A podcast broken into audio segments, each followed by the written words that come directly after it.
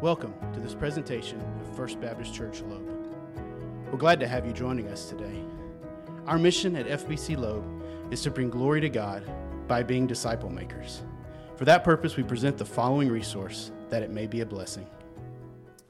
All right, you can grab a Bible and turn to Luke chapter 15.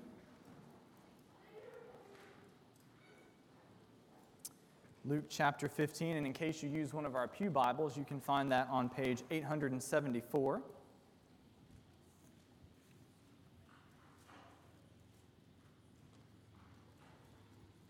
While you're finding your place, have, have you ever lost something uh, that was important to you?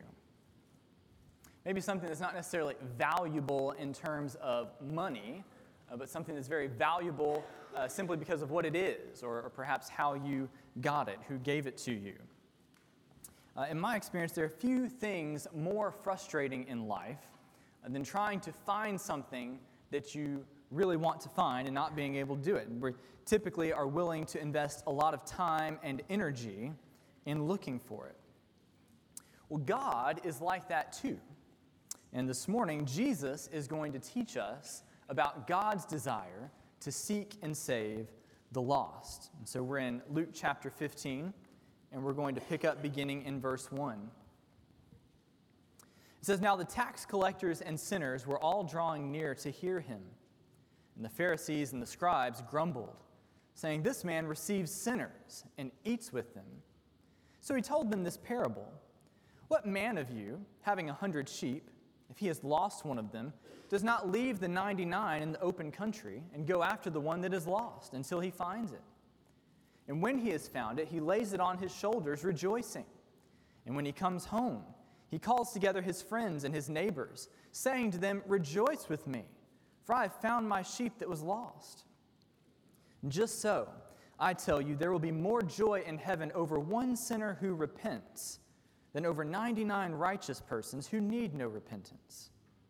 Or what woman, having 10 silver coins, if she loses one coin, does not light a lamp and sweep the house and seek diligently until she finds it? And when she has found it, she calls together her friends and neighbors, saying, Rejoice with me, for I have found the coin that I had lost. Just so I tell you, there is joy before the angels of God over one sinner who repents. And so last week, Jesus challenged the crowd uh, with the, the truth that following him in discipleship requires obedience in every area of our lives, regardless of what it may cost. And now, as we move into chapter 15, Luke tells us that all of the tax collectors and sinners were drawing near to hear Jesus teach. Just as a refresher, you may remember from chapter 5 that tax collectors were Jews who worked for the oppressive Roman Empire. Right? They were seen as part of the problem and as traitors to the Jewish people. But not only were they considered traitors, but they often took advantage of their position to make money off of their own people on top of that, which just poured salt into the wound. And so, consequently, tax collectors were ostracized by the Jewish community. They were not allowed to give testimony in court, they were excommunicated from participating in worship at the synagogue.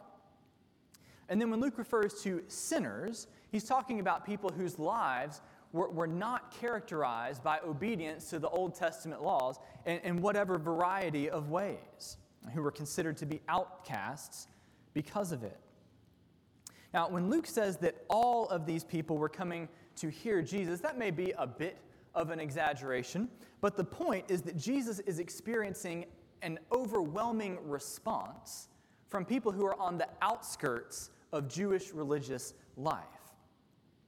And uh, this does not go unnoticed by the Pharisees and the scribes, who grumble among themselves about how Jesus chooses to associate with these people. And I think it's interesting that the Pharisees don't seem to leave any room for redemption. Right, like you, you may have heard the phrase before once saved, always saved. Well, it seems, Uh, on the other hand, like the Pharisees believe in something more like once lost, always lost. Right? And in their opinion, these people are sinners. That is who they are. And so for Jesus to even be around them is scandalous. And the implication of this grumbling is that Jesus himself must be spiritually compromised on some level to be willing to hang out with them.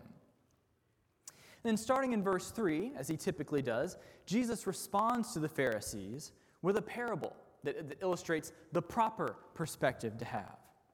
Actually, in this case, he's going to give three parables.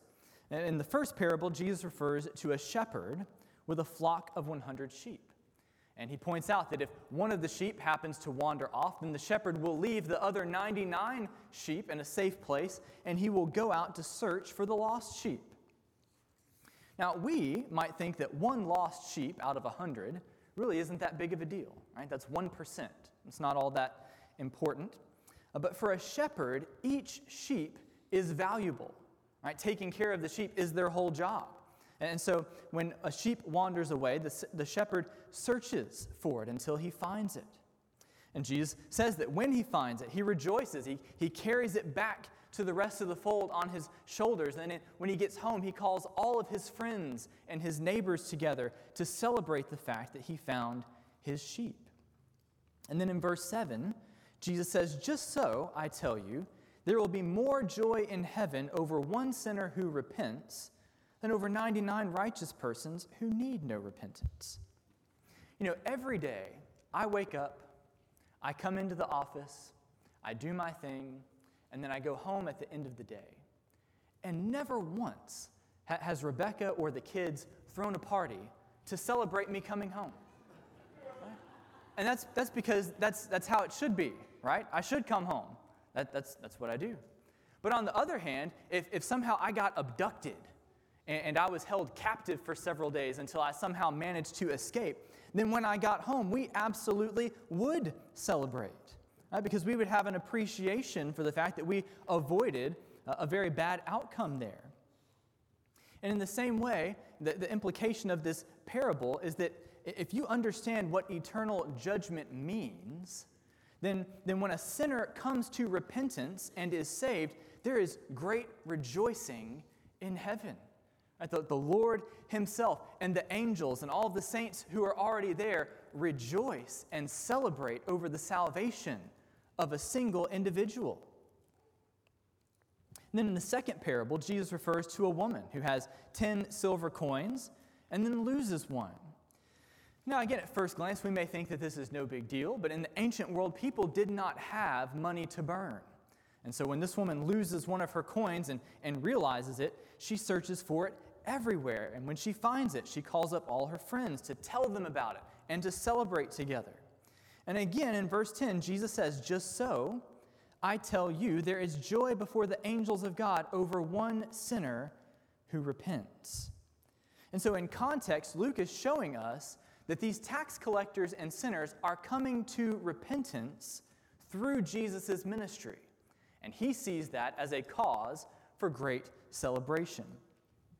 I want to pause here because I think this is very important for us to see, because this dynamic of Jesus' approach to people is one of the main ways that Jesus is misunderstood and misappropriated in our culture today. You see, we have to understand that Jesus deeply loves people and he calls them to repentance. Okay, Jesus deeply loves people and he calls them to repentance. It's not either or, it's both. It's both. The world reads about Jesus being around spiritual outcasts and they say, say Jesus, he's, he's cool with sin. Right? All of you religious folks need to stop hating on people, stop being so judgmental, and just love people. And on the other hand, Pharisees see Jesus being around spiritual outcasts, and they say these people are sinful. Jesus shouldn't be around them at all, and neither should we. Right? But Jesus defies both of these approaches. He refuses to simply affirm or reject these people. Instead, through his relationship with them, he is helping them to see the better realities of the kingdom of God. And he's helping them to enter the kingdom of God through repentance of sin and faith in him. And, church, if we want to be faithful to our mission, if we want to follow Jesus' example, then we must do the same thing. We have to do the same thing. We must be willing to love people right where they are, even as we insist, without compromising, that they must repent of their sin and turn to Jesus for salvation. And it's certainly not always going to be easy. Uh, that won't always be received well. Again, the world is going to emphasize love, religious hypocrites are going to emphasize truth, but Jesus embodies both, and we must also. This isn't even the point of the sermon, but it's directly related, and I think it's something that we desperately need to be reminded of this morning. We must love people and call them to repentance. Now, back to the sermon. You see, as, as important as sheep may be to a shepherd, or, or a lost coin may be to a woman, people who have been created in the image of God are truly priceless. And so when people who have been lost are found by God's grace, which is what is happening through Jesus' ministry, there is great rejoicing in heaven. This is cause for celebration. The question then is why is there not great rejoicing on earth as well? And to explain that, Jesus is going to give his third parable, which we'll read about as we pick up again, beginning in verse 11. It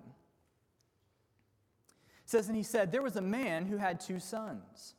And the younger of them said to his father, Father, give me the share of property that is coming to me. And he divided his property between them. Not many days later, the younger son gathered all he had and took a journey into a far country. And there he squandered his property in reckless living. And when he had spent everything, a severe famine arose in that country, and he began to be in need.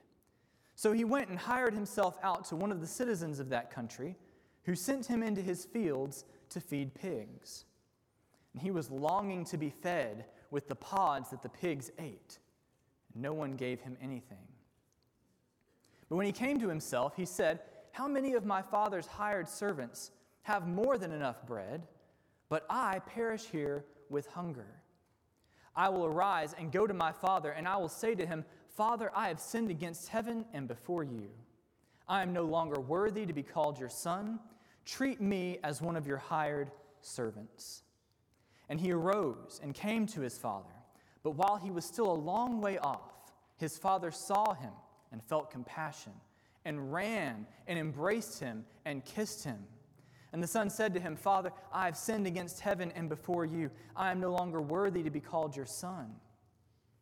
But the father said to his servants, Bring quickly the best robe and put it on him and put a ring on his hand and shoes on his feet, and bring the fattened calf and kill it, and let us eat and celebrate. For this my son was dead and is alive again. He was lost and is found. And they began to celebrate. Now his older son was in the field, and as he came and drew near to the house, he heard music and dancing. And he called one of the servants and asked them what these things meant. And he said to him, Your brother has come, and your father has killed the fattened calf, because he has received him back safe and sound. But he was angry and refused to go in. His father came out and entreated him, but he answered his father, Look, these many years I have served you, and I never disobeyed your command. Yet you never gave me a young goat that I might celebrate with my friends. But when this son of yours came, who's devoured your property with prostitutes, you killed the fattened calf for him. And he said to him, Son, you are always with me, and all that is mine is yours. It was fitting to celebrate and be glad, for this your brother was dead and is alive. He was lost and is found. And so, picking up in verse 11, Jesus moves on to what is probably his most famous parable of all. It's commonly known as the, the parable of the prodigal son. And in this parable, there is a man who has two sons. And one day, the younger son approaches him and tells him to, to divide the property and give him the share that is coming to him. Now, we have to appreciate what this means. Right? As a son, this young man is certainly entitled to an inheritance but not until the father dies. Right? That's how inheritance work. Right? And so by demanding his portion of the inheritance now, this son is basically saying that the father is dead to him, or, or even that he wishes that the father was dead. And so we can probably assume that there's been some ongoing conflict, uh, some disagreement. And now, in a, in a most tacky way, the younger son dishonors his father and demands his share of the inheritance now. Now, by all rights, according to the Old Testament law, this father could have this son publicly beaten or even killed for a stunt like this. Right? In my family, you would have just found yourself out of the will. Right? But, but instead, the father concedes and he divides his property between the two sons. And then, presumably, the younger son sells his portion of land and he takes all of the money to a faraway land. And at the end of verse 13, we see that in a matter of time, he squandered his entire inheritance on reckless living, which is a phrase that can have immoral connotations, but really, it essentially means that he just lived like there was no tomorrow. Uh, and he spent all of his money living through the moment. And so you may think of professional athletes who make hundreds of millions of dollars only to end up with nothing in the long run. Same kind of, of thing. And so for a time, he was on top of the world, but now the world is about to be on top of him. In verse 14, we see that after the son had spent everything he had, a severe famine hit the land. And, and there was no more food. And since the son has no more money, he has to take a job feeding pigs. Now, you may recall it from a Jewish perspective pigs are unclean animals. And so this would be a shameful job for him to take from a Jewish perspective. And that points to the fact that the son is very desperate. He must not have any other options. And actually, actually, he's really desperate because in verse 16 we see that it gets to the point where he longs to be fed with the food that the pigs get to eat. Right? The pigs have it better than he does. And Jesus says that nobody gave him anything. He's not finding any sympathy with the locals. And so this situation represents the lowest point you could possibly sink to. Right, this, is, this is rock bottom. The, the son is broke, he's all alone, and he is humiliated. He's gone from big shot to loser just like that. Well, in the midst of this situation, in verse 17, that the son finally comes to his senses he realizes that his father is a good man and that he treats his servants well. They have more than enough to eat. And so instead of staying here working with pigs and starving, the son comes up with a plan. He decides that he'll return home and beg his father to take him on as a servant. Uh, he knows at this point that there's no way he's going to be welcomed back into the family, but, but perhaps his father will hire him as an employee. And so the son comes up with what he's going to say, and he sets out on his journey back home. However, in verse 20, while he is still a long way off, the father sees him approaching. And when he sees him, the father takes off running towards him. And he does that not so he can scold him, not so that he can say, I told you so, but so that he can give him a bear hug and kiss him out of joy that he has come back. The, the word embrace doesn't quite capture the intensity of, of the emotion in the moment. And as the son starts going through his spiel about how he sinned against God and against his father, and he's no longer worthy to be his son, but then the father interrupts him. He is having none of it. And so he calls to his servants and he has them bring the best robe and, and a ring and shoes and to put them on him so that he can be dressed properly as a son of the family. And not only that, but he calls for the fattened calf to be killed and prepared because they are about to celebrate the fact that the son has returned safely. Now, fast forward to verse 25. The story shifts to the older brother who's out working in the field. And at one point, uh, he hears music playing and people dancing, and perhaps he can smell the barbecue cooking. And so he asks one of the servants what all the fuss is about.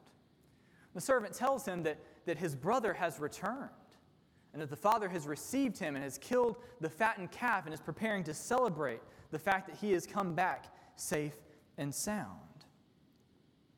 But the idea that the younger brother would be received back into the family, much less celebrated, is, is offensive uh, to the older brother, and he becomes very angry and refuses to go into the party. And once again, the father comes out to, to engage one of his sons, and he pleads with the older son to come in and join the festivities.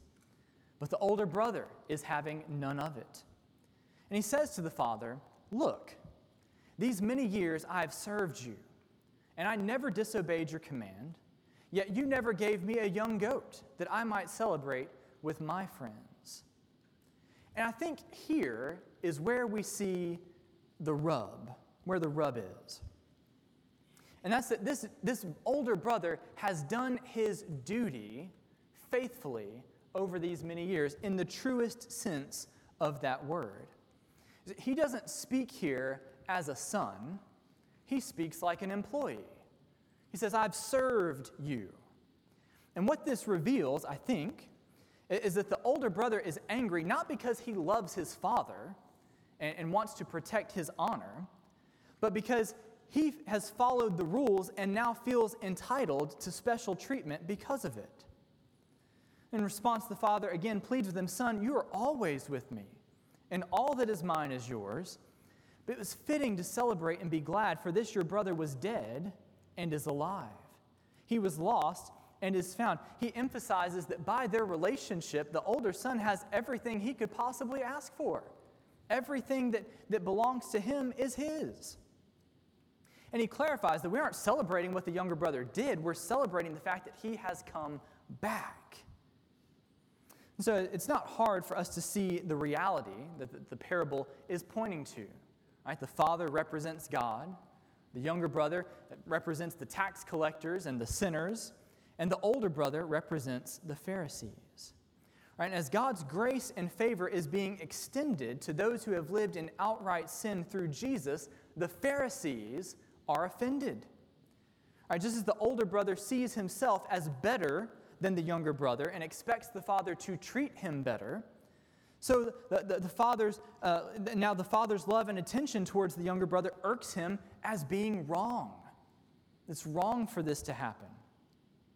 And in the same way, as the, the Pharisees and scribes see themselves as better than the tax collectors and sinners, as we've seen, not only have they dedicated themselves to, to trying to follow the law, but they've even come up with extra laws that they can follow as well.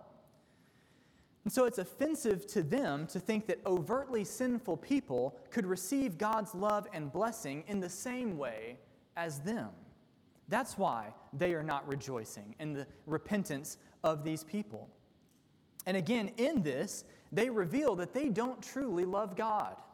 Right? They jump through all of these hoops that they jump through because of what they think is in it for them. They think that they can earn salvation.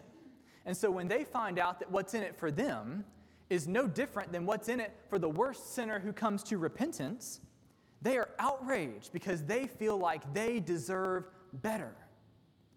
Their relationship with God is, is not based on love and grace, it's, it's based on, on the sense that they are worthy of His love based on their own works. Now, as usual, you'll notice that Jesus doesn't finish the story. And so we don't know what happens with the older brother. Does he eventually come around and celebrate his younger brother's homecoming? Or does he continue to throw his own pity party? And as always, the story is left unfinished because the point of the parable is not about the, the fictitious older brother. The point is the Pharisees and their unwillingness to celebrate what God is doing among them through Jesus.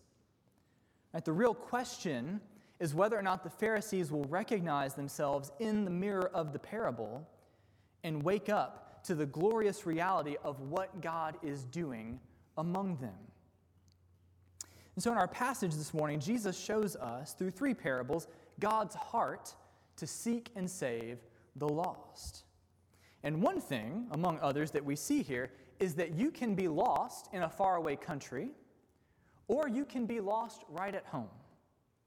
You can be separated from God through gross immorality, and you can be separated from God through a false sense of self righteousness. The father goes out to meet the younger son who has squandered his inheritance, and he also goes out to meet the older son who feels entitled to privileges because of all the things that he's done. Both of these sons, in their own way, have misunderstood the nature of what it means to be a child of the Father.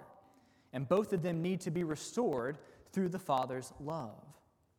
As we consider the application of, of these parables to our lives today, I expect that most all of us can see ourselves, if we're willing to be honest, in one of the two sons. Perhaps, like the younger son, you know that you're a sinner. Perhaps you are already aware of the fact that you've rejected God's authority over your life and, and pursued all kinds of, of rebellion and sin, and, and maybe you've even wrecked your life in the process. Maybe you've come here this morning because you just really have come to the end of your rope you're not sure what else to do. And I don't have to convince you of your need of salvation because you already know that God judges sin. What I want you to know this morning is that the, the God who will certainly judge sin also runs to restore those who are willing to repent and turn to Him. This morning, if you desire forgiveness and new life, it is yours for the taking, and nobody will be more happy about that than God. There will be rejoicing in heaven. We have the promise that if we come to God through faith in Jesus, we will be received as his own children. On the other hand, perhaps like the older brother, maybe some of us are convinced that we've got our stuff together. Right, we've been in church our whole lives. We've managed to avoid all the headline newsworthy sins that would draw bad attention. We feel pretty good about ourselves. Uh, we might say that we love the Lord, but the reality of our heart is that we feel like He owes us because we've done our part. We've kept uh, the laws and the commandments. In some ways, a sense of self righteousness is even more dangerous than open rebellion. Because we compare ourselves to people who aren't as good as us, we lose our sense of need for a Savior. But however much better we might be than the person next to us, the Bible is clear that there is no such thing as a truly righteous person. All of us have sinned against God, and when we try to use our obedience as leverage against God, it makes it all the worse. Perhaps some of us need to reconsider how we're approaching God and recognize that we are just as much in need of God's grace as anyone else. The good news is that the Father offers salvation to the self righteous just as much as to the openly sinful. And all we need to do is turn to Him. Friends, when people are lost, God goes after them. He sent Jesus to live, die, and rise again to pay the penalty for our sin. He has commissioned the church to take the message of the gospel and make disciples of Jesus around the world. so this morning, may we all find forgiveness from our merciful Heavenly Father. And may we share the message of salvation so that others can find it as well. Let's pray together.